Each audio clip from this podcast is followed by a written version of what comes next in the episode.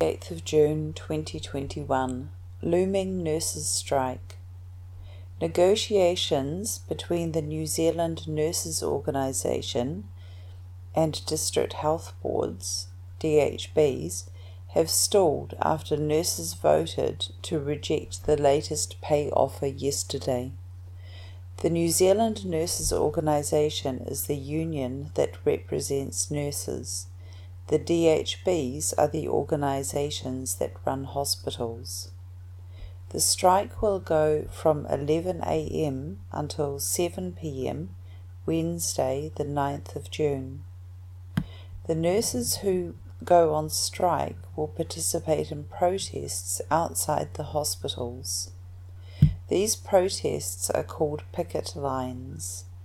Traditionally, they are to stop other workers from coming into the place of work, but of course this can't happen with hospitals because there are so many people coming and going.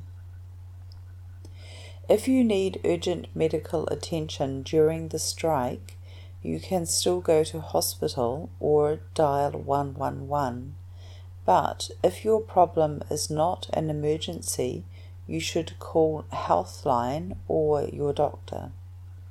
Many elective appointments have been postponed. Elective appointments are meetings to get medical treatment that is not essential. On Thursday, when the strike is over, the union and the DHBs will meet again to continue negotiations. If the offer from the DHBs to the union is again rejected, nurses will go on strike again. Nurses say that they are not only striking for better pay, but they also want better working conditions.